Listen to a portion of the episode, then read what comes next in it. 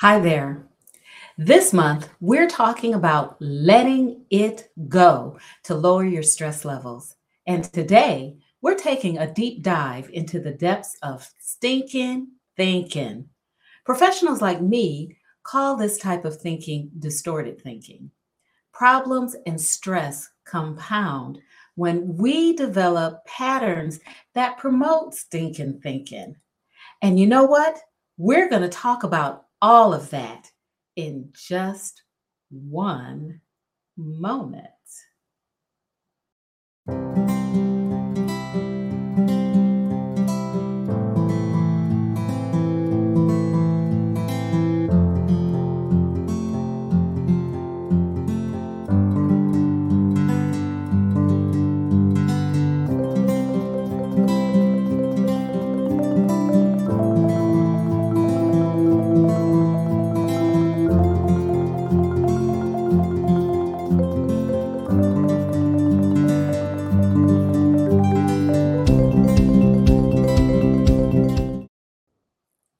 There.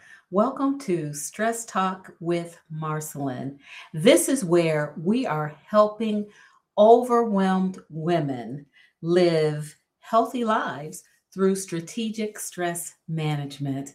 I'm your host, Marceline Bailey, and I'm so glad that you've decided to join me today. I also want to share with you that you can always catch the replays on M L Bailey Consultants Facebook page, as well as our YouTube channel. So I know that we're going to get into the subject in just a moment, but I want to invite you to like, follow, and subscribe to those channels. M L Bailey Consultants on Facebook, also the YouTube channel at M L Bailey Consultants. Not only that, I also have an Instagram account, so you can always, always, always follow me on Instagram, where I give you daily tips and strategies to help you to get through the day without losing it. So let's get into what we're talking about today. We're talking about stinking thinking or distorted thinking. And I wanted to talk about this because this is a very uh, important thing to be aware of as we're working towards letting go of the things that increase our stress levels and lower our energy. Stinking thinking is when we make, we have certain patterns of thoughts that invade our minds all the time. Um, they often show up as automatic thoughts, things that come through our mind, and we don't really recognize that they're there. We just recognize the feeling that they cause. And so what we want to do is talk about what that is, what stinking thinking is, and we also want to give you strategies to help you to recognize it and to address it in a positive way so that you can keep your stress levels low and you can boost your energy at the same time. So let's talk about what stinking thinking is. You know, this is a phrase that we've we've heard um, many times, thinking, stinking thinking, right? Well, I want to just kind of give you an idea, and I'm going to be looking at my notes. So if I'm looking down, I'm looking down so that I will make sure that I'm giving you accurate information and not just things that are just popping into my head. And I also want to be clear. So I'm just making sure that I check my notes. So when we're talking about stinking thinking, we're talking about distortions in the way that we think, in the way that we're viewing and interacting, reacting, um, and acting in the world around us. And this has nothing to do with um, a mental health diagnosis. That's not what we're talking about. We're talking about the, our thought patterns that we have developed over the course of a lifetime.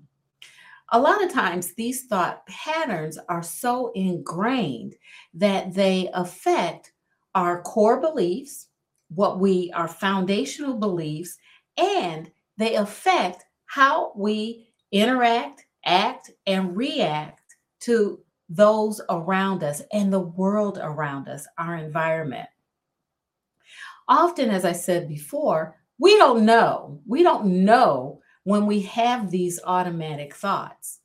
They come in our head and they're gone. It's almost like um, a whisper or a flash of light. They pop into our heads and then they're gone. But we recognize the feeling that remains, because these thoughts, these automatic thoughts, cause us to have feelings. And because of those feelings, we react, right? We um, we react, or we don't, or we have certain behaviors that we exhibit and we show. The, the idea about distorted thinking comes from cognitive behavioral therapy. And Doctor Aaron Beck, who is considered the father of cognitive therapy and cognitive behavioral therapy, is the one who developed this concept of distorted thinking.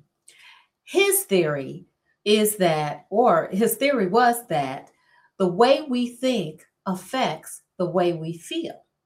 And to a certain degree, that is true. And that's really the basis for cognitive behavioral therapy. The way you think affects the way you feel. Doctor David Burns, cap- I shouldn't say he capitalized it, but he expanded on that. He developed um, resources that help people to develop self-esteem, positive self-esteem, um, help people um, work towards a positive mood. And so, and it's all around the theory of stinking thinking or distorted thoughts, and how our thoughts affect how we react, interact, and uh, behave, or our actions within our environment. So when I talk about stinking thinking or distorted t- thoughts, I'm really talking about irrational thoughts. And I'm talking about thoughts that are based on a biased perspective. What do you mean by biased per- perspective? Well, basically what I mean is our perspective is skewed. It's skewed in a way that is not totally realistic. We've developed beliefs, core beliefs, um, foundational beliefs, that the world is a certain way, or our interactions within that world um, result in certain outcomes. And that causes the way we think to be biased. So our perspective is not totally true. One of the things that we always share in cognitive behavioral therapy is that just because you think it, it doesn't mean that it's true, right? Just because you think a certain way, it doesn't mean that it's true. And later on, I'm going to share ways in which you can um, test or vet the thoughts you have to determine whether they're true or whether they're just opinion.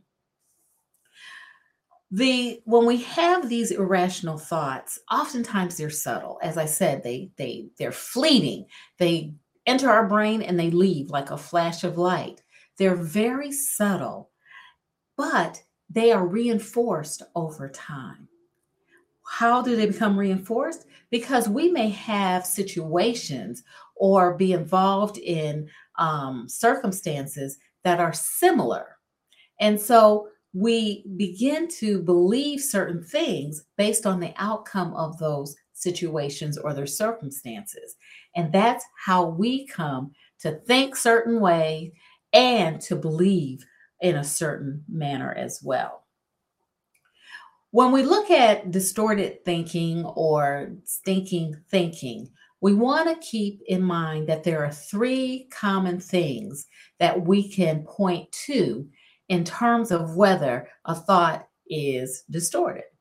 The first is that when we're talking about distorted thinking or stinking thinking, it is there's a pattern of thinking or believing that we've ascribed to and we depend on. The second is that those thoughts are often false or they're inaccurate. They are not totally true or they're outright false. Remember, just because you think it, it doesn't mean that it's true. The third thing is that there's a potential for damage. As I said before, stinking thinking can increase your stress levels. It can also cause psychological damage. Excuse me. Stinking thinking, distorted thoughts can cause us to increase our anxiety levels to the point where we have um, the uh, criteria criteria for meeting a diagnosis of anxiety, or it can also contribute to depressed depression or depressed mood. So not only is it important to get a better handle on the way we're thinking and determine if it's distorted or stinking, um, because it can cause increased stress, we also want to prevent ongoing um, distortions that could contribute to a mental health diagnosis. So let's go into what those eleven distortions are. Now, there are many more. There are additional distortions, but I wanted to just cover um, eleven of them, which is quite a bit, right? It's quite a bit. That's that's quite a large number of distortions, but I think it's it's helpful to have an idea. So I'm going to go through these things fairly quickly. So if you have something to write on um, or you want to take notes, um, I invite you to do so, because I'm going to go through them quickly, because I also want to share with you what we can do. I have three ways, three activities that you can do to get a handle on your stinking thinking. So let's talk about the distortions. Okay. Number one, let me get to the correct page first of all. Number one. One of the ways in which we have distorted thinking, or we demonstrate distorted thinking, is with all or nothing thinking. All or nothing. Sometimes it's caused, it's called or referred to as polarized thinking. This is when we have uh, an inability to um, view things as gray. It's either we view things in the extremes. It's either good or bad. It's either black or white. It, it's either perfect or it's a failure. So this is all or nothing thinking. The second is overgeneralization. And this is where we take one instance and we generalize it to everything. So for example, You might you might have uh, done poorly on a test if you're a student, and you might say, I'm stupid, I'm a failure, because you did poorly on one test, right? That's an overgeneralization. The third is mental filter. Sometimes we filter things through a single lens. We may take a single piece of negativity or negative information, and we exclude anything that's positive. You know, sometimes you're talking to a friend and you're just harping on the negative, and your friend might start showing you or sharing positive aspects, but you don't want to hear it because you're focused on the negative. That's using a mental filter. Also, when you are, there's there's um, there's also a distortion type called um, disqualifying the positive. That's where there is nothing positive, absolutely nothing. You may know that it, there's positive, but you refuse to accept it. The fifth, jumping to conclusions or mind reading. And this is when we inaccurately believe that we know what another, what another person is thinking. Now, how many of us do that? If you do that at work, as it relates to a boss or a coworker, um, just pop it in the chat, me. Sometimes I do that, right? I believe that I know how someone is going, someone is thinking. And because I believe that I know how someone is thinking, I may change my behavior or how I interact with that person. Number six is the second part of jumping to conclusion with fortune telling. And this is where we make conclusions or predictions without much evidence. We just figure, oh, this is the way it's going to be, but there are no facts to back it up. That's the second part. So with mind reading and jumping to, conclu- I'm sorry, mind reading and fortune telling, those are examples of jumping to conclusions. The seventh is magnification or catastrophizing. Oh, everything is so bad. But it can also go the other way. We can just minimize it. We can, the house could be burning down and we could think, oh, it's not so bad. It's okay. It'll be fine. So it's, again, it's going to extremes. It's either it's a catastrophe or it's nothing. Let's talk about emotional reasoning. Emotional reasoning is when we, um, just because we feel it, we think it's true. Just because we feel it, we think it's it's true. But that doesn't necessarily make it true. Again, you have to look at the facts. And we'll go into that in a little bit. Do you often t- say to yourself, I should have, I should have done this. I should have done that. Or someone else should have done X, Y, Z. That's another part of distorted thinking. The shoulds. I shoulda, woulda, coulda. I should have, or someone else should have done X, Y, Z. Number ten, labeling and mislabeling. Okay, these are judgments. Um, these are value judgments that we make about ourselves and about others based on just one instance. Okay, so here's an example. You may have had um, a situation where you're talking to a coworker and the coworker um, seemed aloof or was not engaged. And so you labeled your coworker as uninterested or what, however you wanted to label them, or the interaction as um, an awful interaction. Labeling or mislabeling based on one situation. And then finally, personalization. And this is where we take everything personally. No matter what someone says, it's a personal attack or it's a personal, um, they have an agenda um, towards you. It's personal and you react personally. Oftentimes we find that happening in the workplace where people are very touchy over certain things. You ask them to do something, you ask them to be involved, and they take it as an affront, right? So personally, so that's, those are the eleven.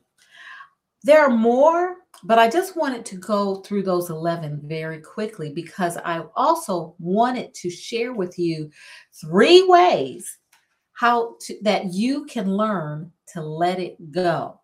And that's what we're going to talk about right now before I run out of time.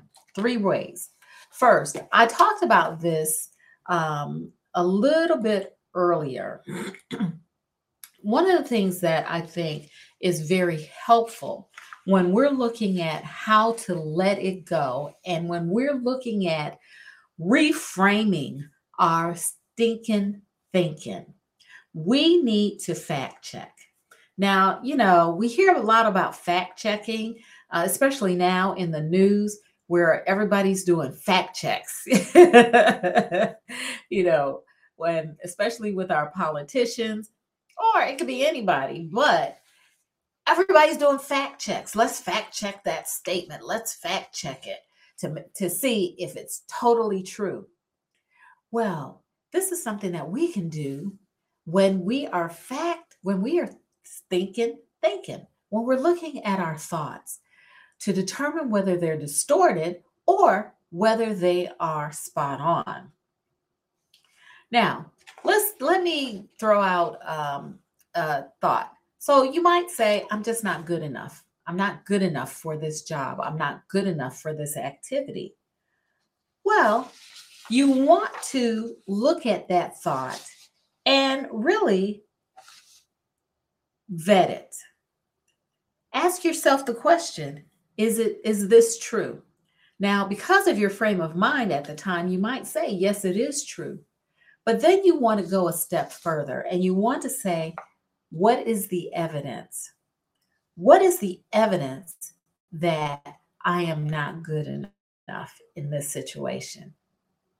And then if you can make a list, I mean, you can make a column. What is the evidence that I'm not good enough? Make a column and then make another column that says all of the things that you're capable of doing in this situation, right? So you want to vet it. Ask yourself the question. Look for the evidence. Do a fact check.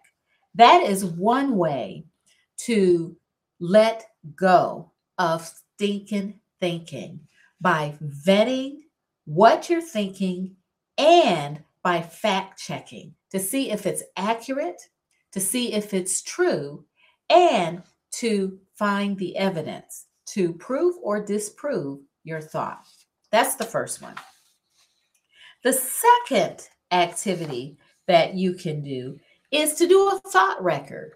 Now, this is something that Doctor David Burns does, um, suggests in a number of his books, his books on self, his workbooks on self-esteem, his workbooks on mood. He suggests that you do a thought record.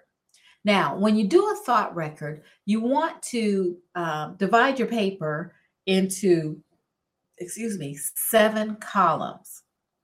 So if you have an eight and a half by eleven sheet of paper, you want to turn it on its side so that the long and the eleven and a half uh, side of the paper is horizontal and the other side is vertical. So your first column is going to be the date and time. This is when you're actually going to do, um, you're going to be like Columbo or Monk. You're going to be an investigator. So, as you know, I'm a mystery buff. I love mysteries. I like to read murder mysteries, and I also like to watch them, especially if there's a little comedy in it. So, um, anyway, not plugging anything. I just sharing why I use those as examples. So, on your paper, you're going to you you have seven columns. The first column is your date and time, because when you're doing this, this um, thought record, you're actually going to take um, a record of your day. So the first column is the date and time. The second column is the situation.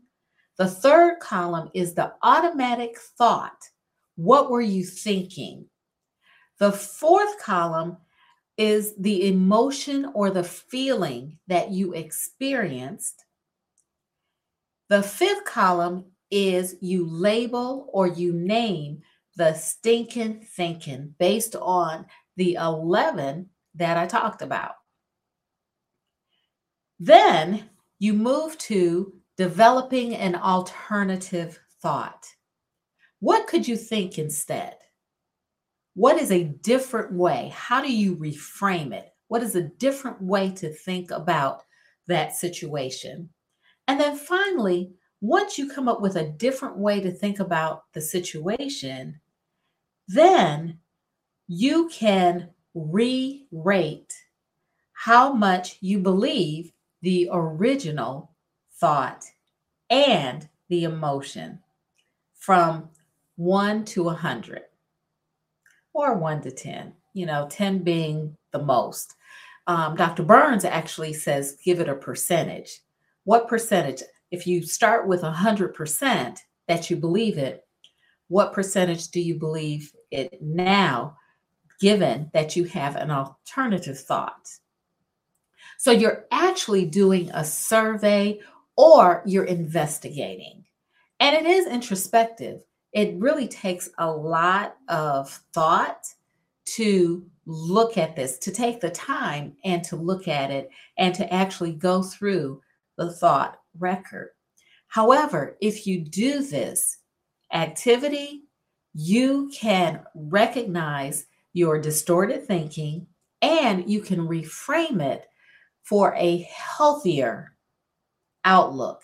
And you can in turn develop healthier thought patterns. And that's the goal. That is the goal with all of these activities, to develop healthier thought patterns that will keep your stress levels low and will help you to boost your energy. And then finally, there's what we call cognitive restructuring. And I like this. I love cognitive restructuring, and it's what I do with my clients quite a bit. But it's really a technique where you actually, you challenge the irrational thought or the distorted thought that you have. So in order to do cognitive restructuring, you actually go through a series of questions. And the first question really is, what am I thinking? What am I thinking? Now, chances are you're not going to recognize the thought until you have that feeling. You may feel sad. You may feel bad. You may feel disappointed. You may feel hurt. You may feel frustrated. That's when, when you have that feeling, that's when you can ask yourself, what am I thinking? What did I think right before I had that feeling? That's very key, because you can attribute that thought directly to the feeling, the subsequent feeling. So you want to ask yourself, what was I feeling before I had that feeling? And then you can do a couple of things. You can actually, because again, you're vetting, you're vetting the thought, you're fact checking.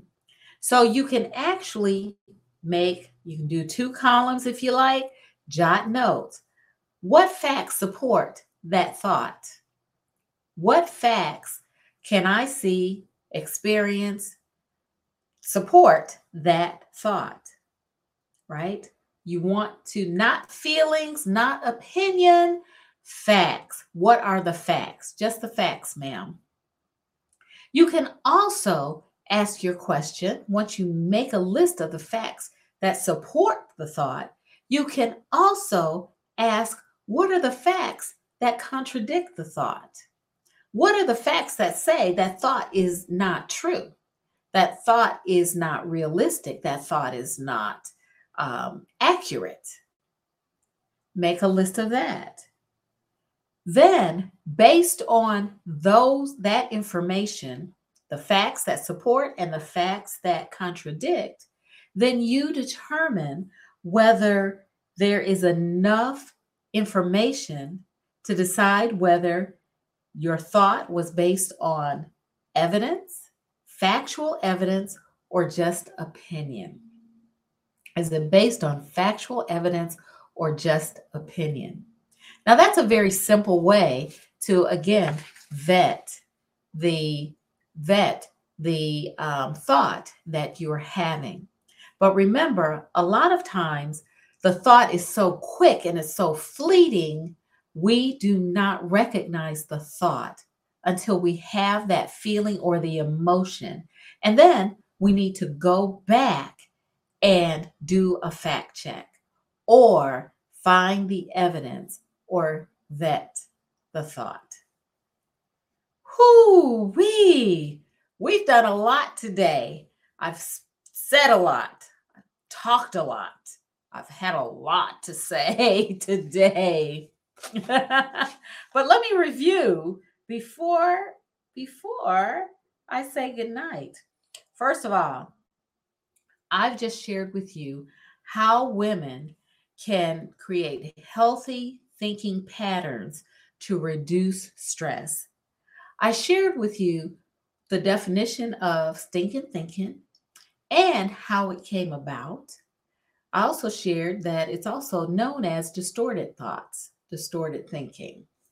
I went through very quickly eleven distortions, eleven thought distortions. And if you want to go back through this, watch the replay, take some notes, okay?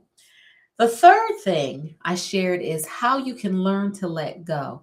I shared three activities that you can use to learn to let go of your stinking thinking so that you can reduce the stress and boost your energy. Because when we are not stressed, we have more energy, don't we? At least I do. So I'd like for you to take the quiz. The quiz, are you blessed, stressed, or burned out? You can find it at this link. That quiz will not only tell you the level of stress and intensity of stress that you experience, it will also share, lead you to um, resources that you can use to learn how to lower your stress levels and boost your energy. Also, join me every Sunday here on Facebook and YouTube when I share Stress Talk. This is Stress Talk Live with Marceline, and I share strategies to help overwhelmed women to live healthier lives through strategic stress management. And finally, I'm so glad that you joined me. I hope that you will continue to join me every Sunday. Follow me on Facebook, YouTube, and Instagram at M L Bailey Consultants. I'm Marceline Bailey, and that's all for now. As always, take good care.